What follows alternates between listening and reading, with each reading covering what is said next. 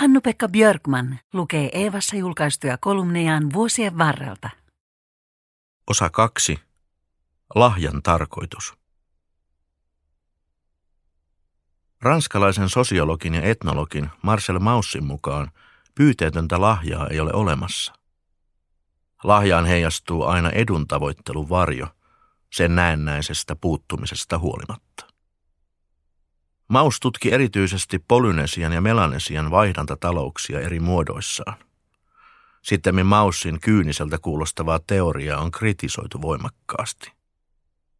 Lahja ei ole jotain, joka automaattisesti johtaa vastavuoroisuuteen tai velkaantumiseen.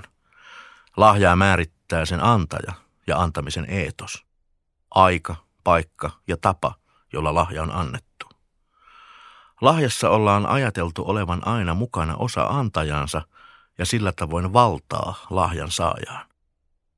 Edellisen kaltainen ajatus saattaa tuntua meistä vieraalta, mutta joskus todellakin arvokkaat ja hyvin henkilökohtaiset lahjaesineet sisältävät elementtejä, jotka asettavat niiden lahjoittajan erityisasemaan suhteessa lahjan saajaan.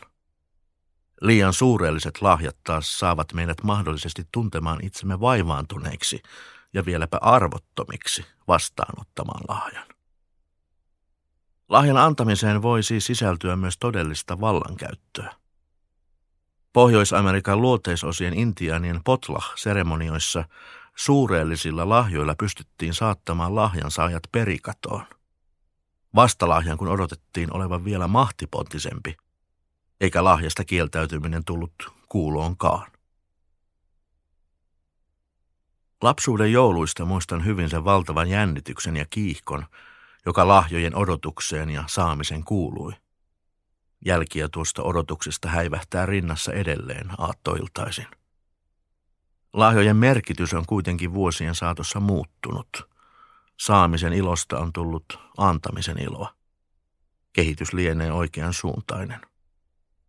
Vakavat ja usein yhteisesti sovitut päätökset lahjattomista jouluista eivät ole koskaan pitäneet.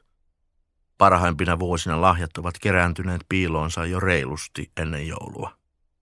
Niitä on tarttunut mukaan kesän reissuilta kylien ja kaupunkien puodeista ja makasiineista. Ja mikä ilo onkaan löytää saajalleen sopiva lahja yllättäen ja odottamatta ilman etsimisen vaivaa. Joinakin vuosina varastot taasen ovat täysin tyhjät ja on lähdettävä liikkeelle nollasta. Silloin tarvitaan järjestelmällisyyttä ja järkevää ajankäyttöä. Pahinta on jouluruuhkassa haahuilu ilman suuntaa ja ainuttakaan ideaa.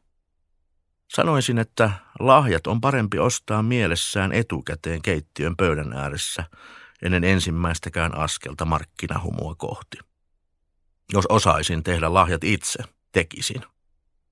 Mutta valitettavasti luoja antoi minulle kaksi vasenta kättä ja jalkaa. Äidille käsityötunnilla tekemäni ja joululahjoiksi päätyneet puutyöt ovat kauttaaltaan muotopuolia luomuksia. Muistan kuitenkin, miten paketoin niitä tuntien varovaista ylpeyttä ja aitoa antamisen riemua. Mieluiten antaisin lahjaksi jotain vanhaa, jo elämää nähnyttä ja patinoitunutta, jotain, joka kantaa ajan kerroksia muodossaan. Tummunutta puuta ja lasia, haurasta paperia ja himmeää metallia – Esineitä, jossa elävät menneet talvet ja joista nousee pakkaspäivän savuinen tuoksu. Tai antaisin lahjaksi käynnin venetsialaisen paperikauppaan, musteen ja paperin tuoksuun, veden välkkeeseen. Tai kävelyn sateen jälkeiseen kaupunkiin, pisaroiden ja lätäköiden peileihin.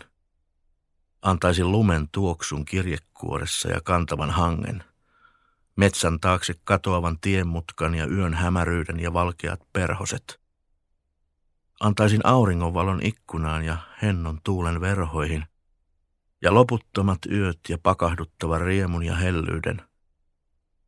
Ja antaisin käden ja sen puristuksen, ja taikoisin vuodet takaisin ja pois, ja hymyn antaisin, aran ja tietämättömän, mutta toden.